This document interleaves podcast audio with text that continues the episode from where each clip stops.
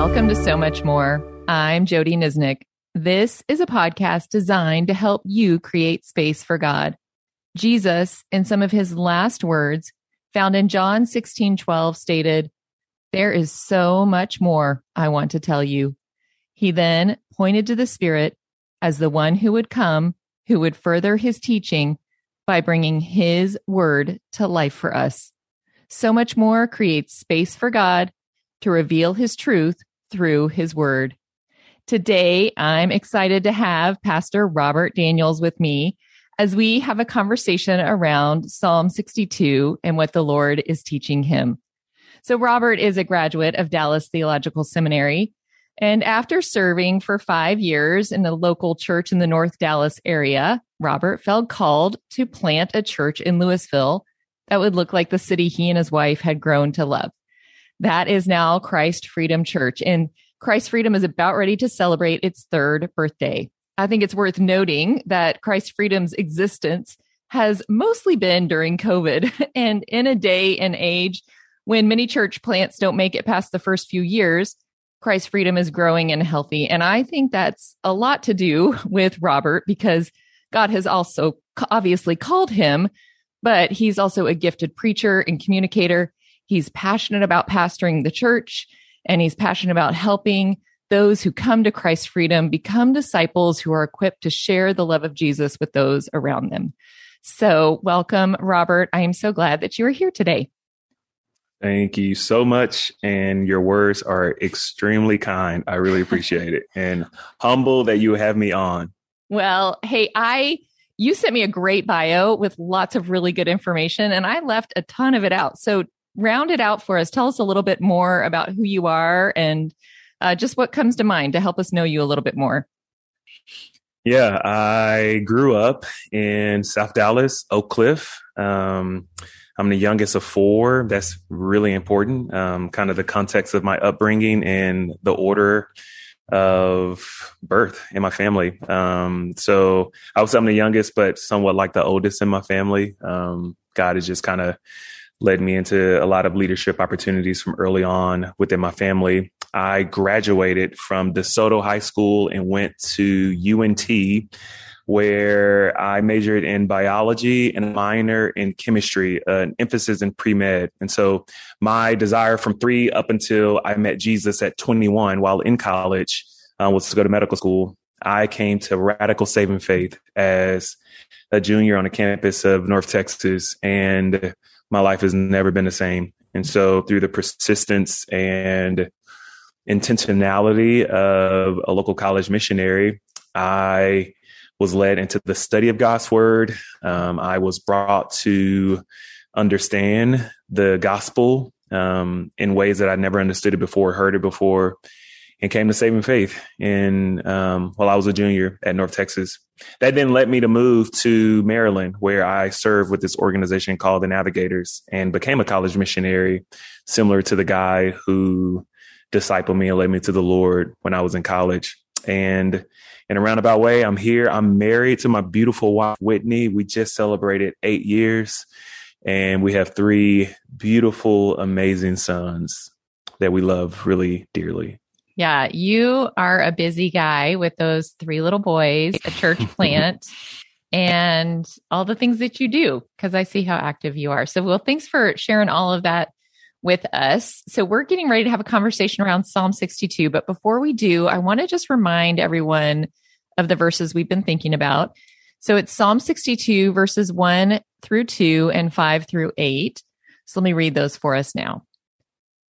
Truly, my soul finds rest in God. My salvation comes from him. Truly, he is my rock and my salvation. He is my fortress. I will never be shaken. Yes, my soul, find rest in God. My hope comes from him. Truly, he is my rock and my salvation. He is my fortress. I will not be shaken. My salvation and my honor depend on God. He is my mighty rock, my refuge. Trust in him at all times, you people. Pour out your hearts to him, for God is our refuge. All right. So, Robert, we did this as a Lectio Divina. So the first thing I want to ask you is, have you done this type of scripture meditation before? Similarly, not exactly. And so with the Navigators, we had many different ways to come before the Word of God. And, you know, typically my kind of go-to is this sort of very simple meditation of look, listen, live it out. And I found some remnants of what you sent to me very similar to that. Mm-hmm. Yeah, I love that. Look, listen, and live it out. So then tell me about this process for you of doing Lectio. Where did the Lord take you in these verses? What did he draw your attention to? Yeah, it's one I find really fascinating that this is the passage that you sent me, because I feel like this has been really a theme of my life for the last year. And so it was quite refreshing to just meditate in a word, sit still and hear from God. And as I kind of walked through each of the verses, I really felt like God took me to verse 8 first before even processing verses 1, 2, 5, 6, and 7. And really what verse 8, what it did in my heart was until I'm able to get to verse 8, meaning trust in him at all times, you people, pour out your heart to him, for God is our refuge. Like it takes me to a place of being able to hold truly as true if I can rest and trust in God at all times first, pouring my heart out to him first. And so I was really, I was overwhelmed in my heart as I was just processing, trusting God at all times and pouring my heart out to him, because a couple of questions came up as I was reading that. And really the first question was, well, when do I trust God? Because I know the scripture is true, trust in him at all times. That's, you know, Proverbs 3:5, 6 and 7. But like, when do I truly find my heart trusting God? And I just came before the Lord of what does that look like in my life? And really what I was processing, Jody, was, yeah, like I think it's really easy to trust God for me personally when I find myself on the mountain. Just things are good, things are great. Life is amazing. Yes, I trust the Lord, but it's hard for me to trust God in the valley. And I found that to be true about my life in this last year, that it has been really hard and difficult to trust God in the valley of my life. And because of that, pouring my heart out to him becomes difficult, because if I can't trust God in the valley, then am I honest with where my heart is in the valley to the Lord? And so I felt like God took me to a great place because, one, this was like a reflection for me over what God really did in my life over sabbatical about 6 months ago. And as I thought about pouring my heart out to the Lord, just what parts do I pour out to God? My worship is not compartmentalized. And so what I found as a reflection to this verse was, you know, God gets all of my heart, God gets my praise, and God gets my pain. And I don't want to praise God only and not give God my pain. So I just felt like God revealed a safe place in verse 8 to me, that he is a safe place where he can be trusted on the mountain and in the valley. And God is comforter, where he gets all of my heart, not just the praise, but also my pain. Yeah. I think it's worth noting that David, who's the author of this Psalm, the verses that I didn't have in the meditation are actually him crying out, how long, Lord, are you going to let these people come after me? Yeah. That's a very poor paraphrase, but like he's in dire straits. And so I love how you're even coming into that place. Like, this is not easy praise that David's sending up to God. This is like him reminding his soul, no, find rest in God. No, right. I can trust him. I can trust him in all of the circumstances. And I think even what you were just saying there, what parts do I pour out to God? That's where the Psalms have been such counsel to me when I've been in my valley seasons, because I see all of it poured out to God, anger and sadness and questions. And then the reminder of, okay, and now I will trust you. And so I think, you know, even what you're saying just feels like so much of an echo of what David's doing in this Psalm and what he's trying to remind his soul to do. And you have been in a challenging year. Do you want to talk a little bit about kind of some of that valley season and how you've moved through that? Or yeah, my nephew last year was murdered, and you know, my nephew is not a distant relative of mine. He's like my son, and so it just felt like in the course of this year that I lost my son while also leading a church in the hardest season that I hope would ever exist in our church, navigating through the pandemic. And so I found my valley to be not the kind of valley that I've ever dreamed about. Like this valley was actually much deeper. It was really a deep valley for me. And I think wrestling through trauma and grief like this was something that I've never done before. And I found, as David pulls out, trust in God at all times. I remember when I was on a mountain in Breckenridge, when I was before the Lord and his word, and trust came out. And I couldn't get past it. I couldn't go on to read the rest of the Psalm. I had a wrestle. I was like, God, I can't get past this trust right now.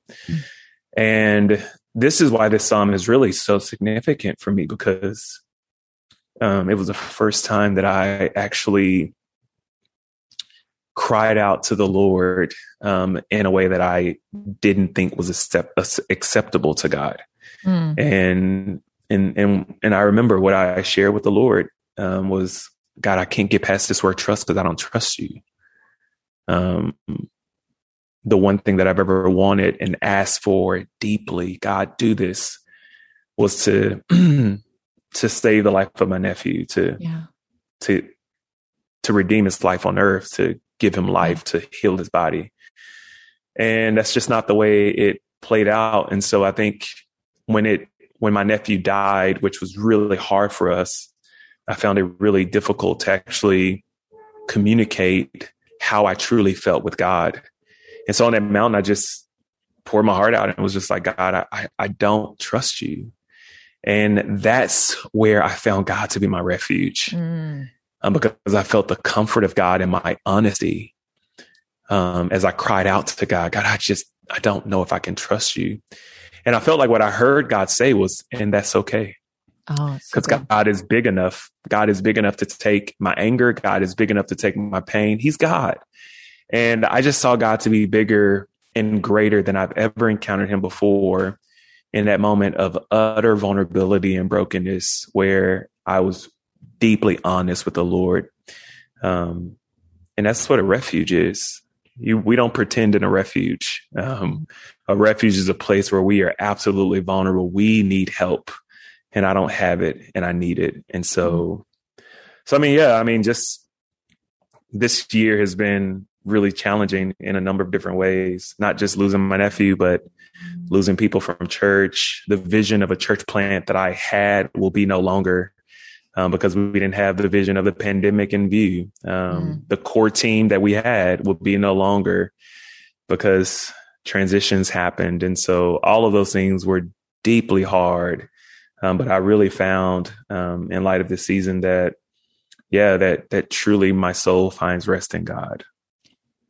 So I'm grateful that you were that honest, because I think that's so real. We've all gotten to that place where God has not answered the deepest cry of our heart in the way that we wanted him to, and to pick ourselves back up and continue to trust him is really difficult in those moments. And so thank you for being honest about that.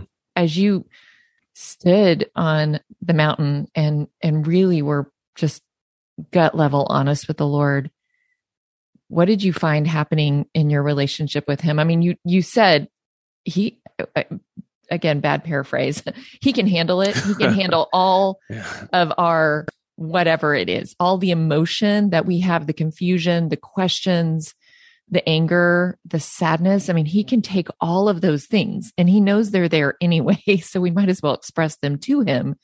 But as you were doing that, how did he meet you in that moment?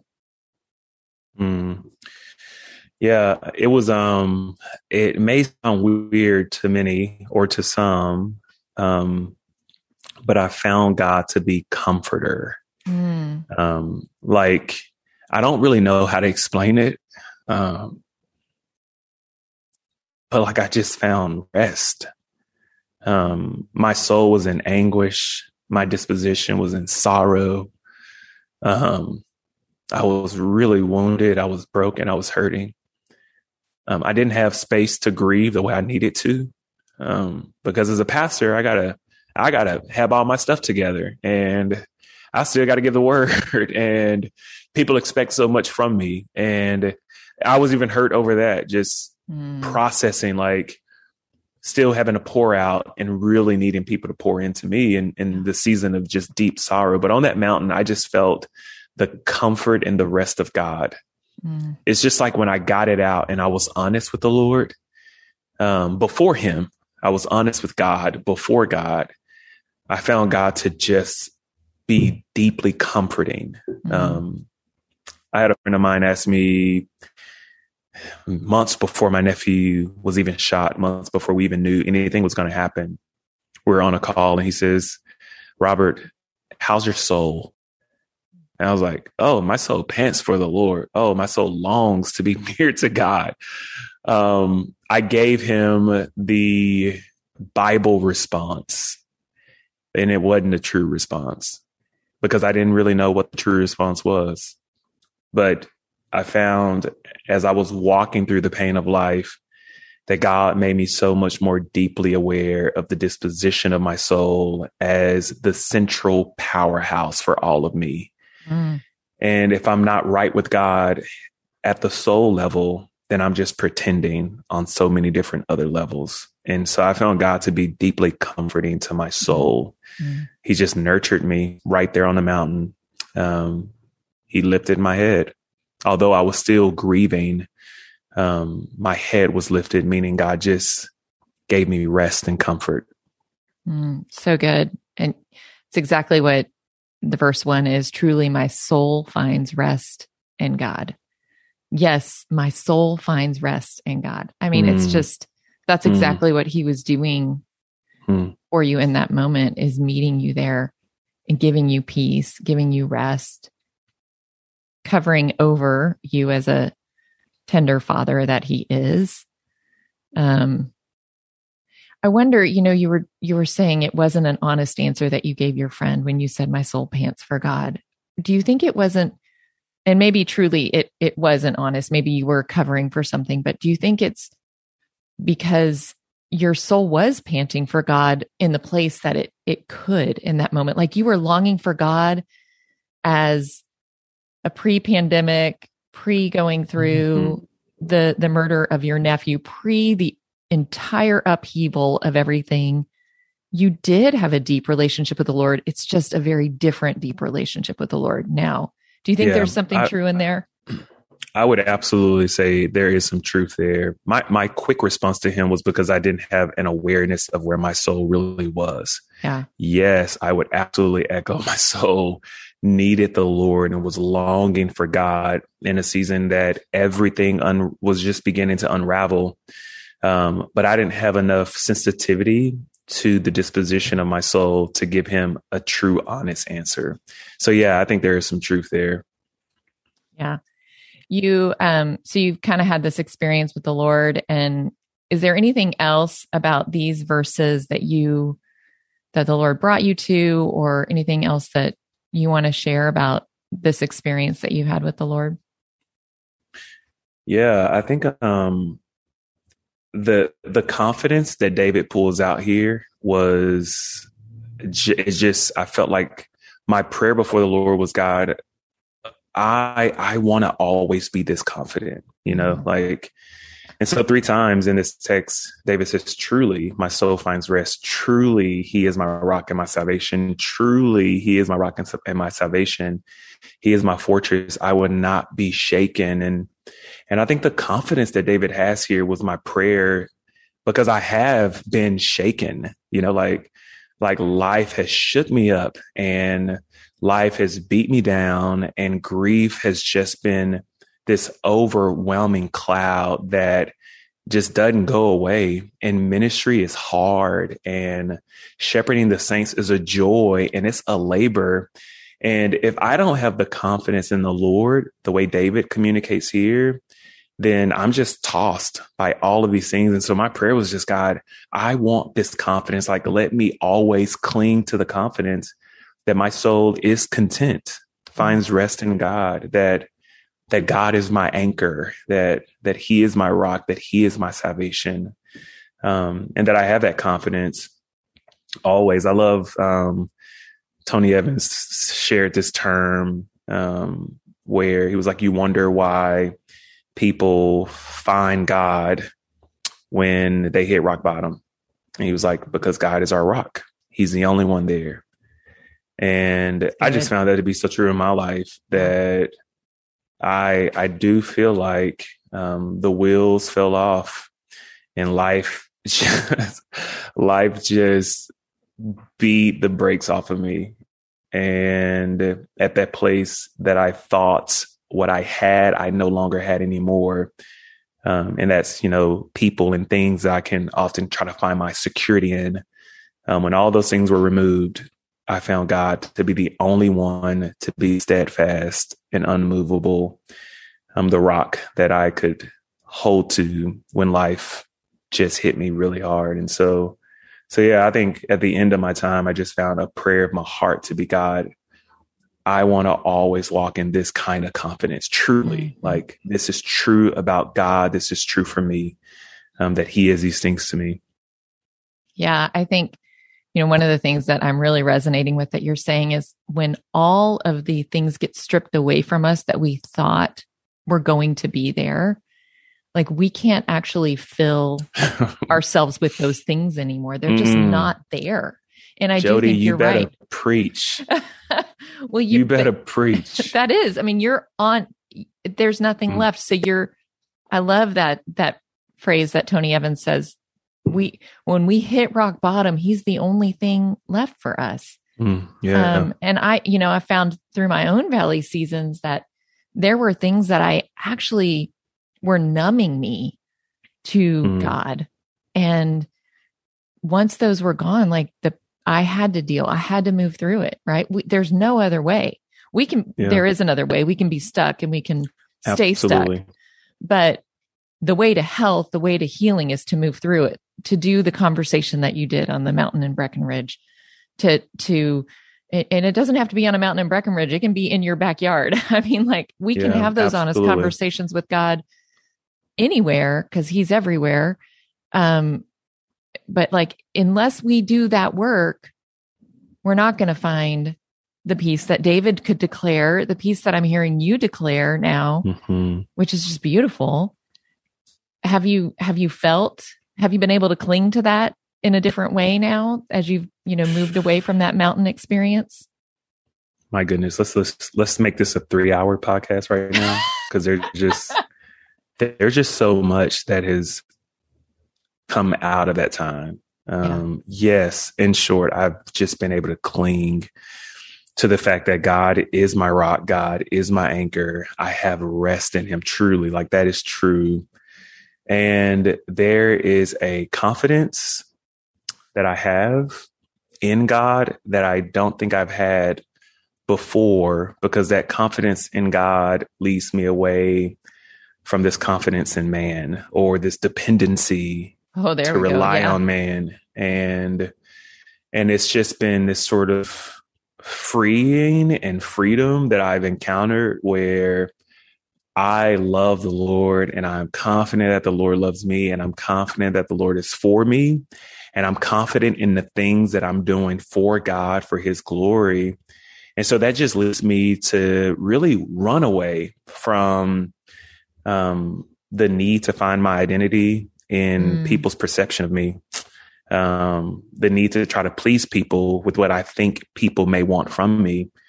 And there's this freedom and there's this clarity of my life as I know my life belongs to the Lord and I know where the Lord is leading me with my life, where, there's just sort of unapologetic pursuit of ministry and leadership that God is really birthed out of that time. And so whereas I'll never ask God to take me through that type of valley to teach me these kind of lessons. I'll never ask God to do that, but I'm grateful. Like I'm deeply grateful that he would teach me such life altering lessons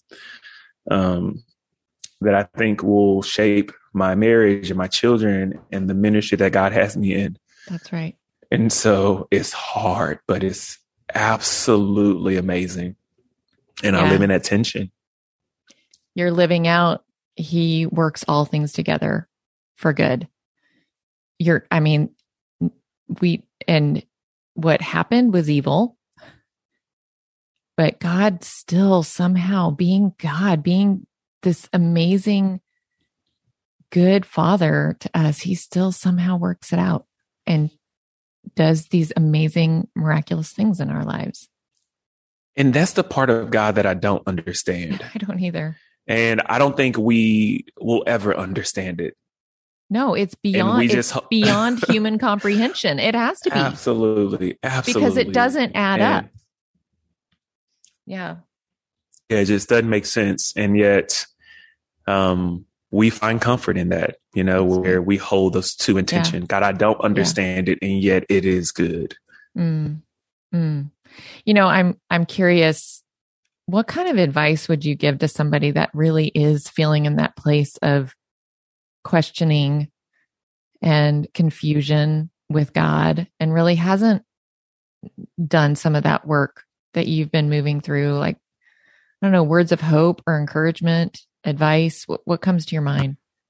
I think a few things. The first is God is big enough to take any word we ever want to give him. He's God.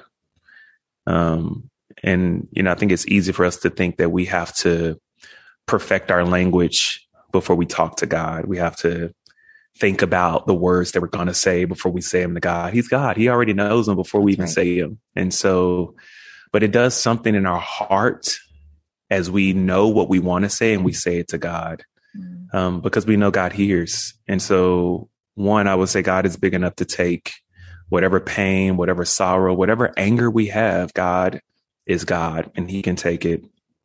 And then secondly, if there's no one you can be honest with, you can be honest with God. If there's no one you can be more vulnerable with, you can be vulnerable with God. If there's no one you can question with the questions that you have, you can question or you can ask those questions before God. And I think the encouragement is God is faithful. He will comfort us in those moments of desperate need. God is faithful and he will give comfort because that's his character and he won't go against his character. And so so that would be the encouragement, because sometimes in the valley it's hard for us to identify the people that we can trust with the things that we're going through, especially if you're in ministry. When you have these questions and when you have these pains and these sorrows, it's hard to identify people that you can be vulnerable with, and that's okay. We can be vulnerable with the Lord, and God hears us and God comforts us. And so that would be my encouragement. Yeah, that's good. That's a really good word. Robert, I'm really grateful that you were honest and open with us. I didn't think the conversation was going to go in this direction. I thought we were going to just talk about how great it is to trust God. But this is what's true. And so I'm deeply grateful for you and being honest. It's an encouragement to my soul. I think we both cried. So there's that. I think that's a check mark in some sort of podcast box of mine. I don't know what it is. There you go. Hey, bucket list podcast. But I'm grateful. So thank you for sharing that. And thanks for being on the podcast. You're so welcome. Today. Yeah. Thanks for having me. Well, thanks for joining me on So Much More, where we do believe that Jesus has so much more to say to us, and we are creating space to listen.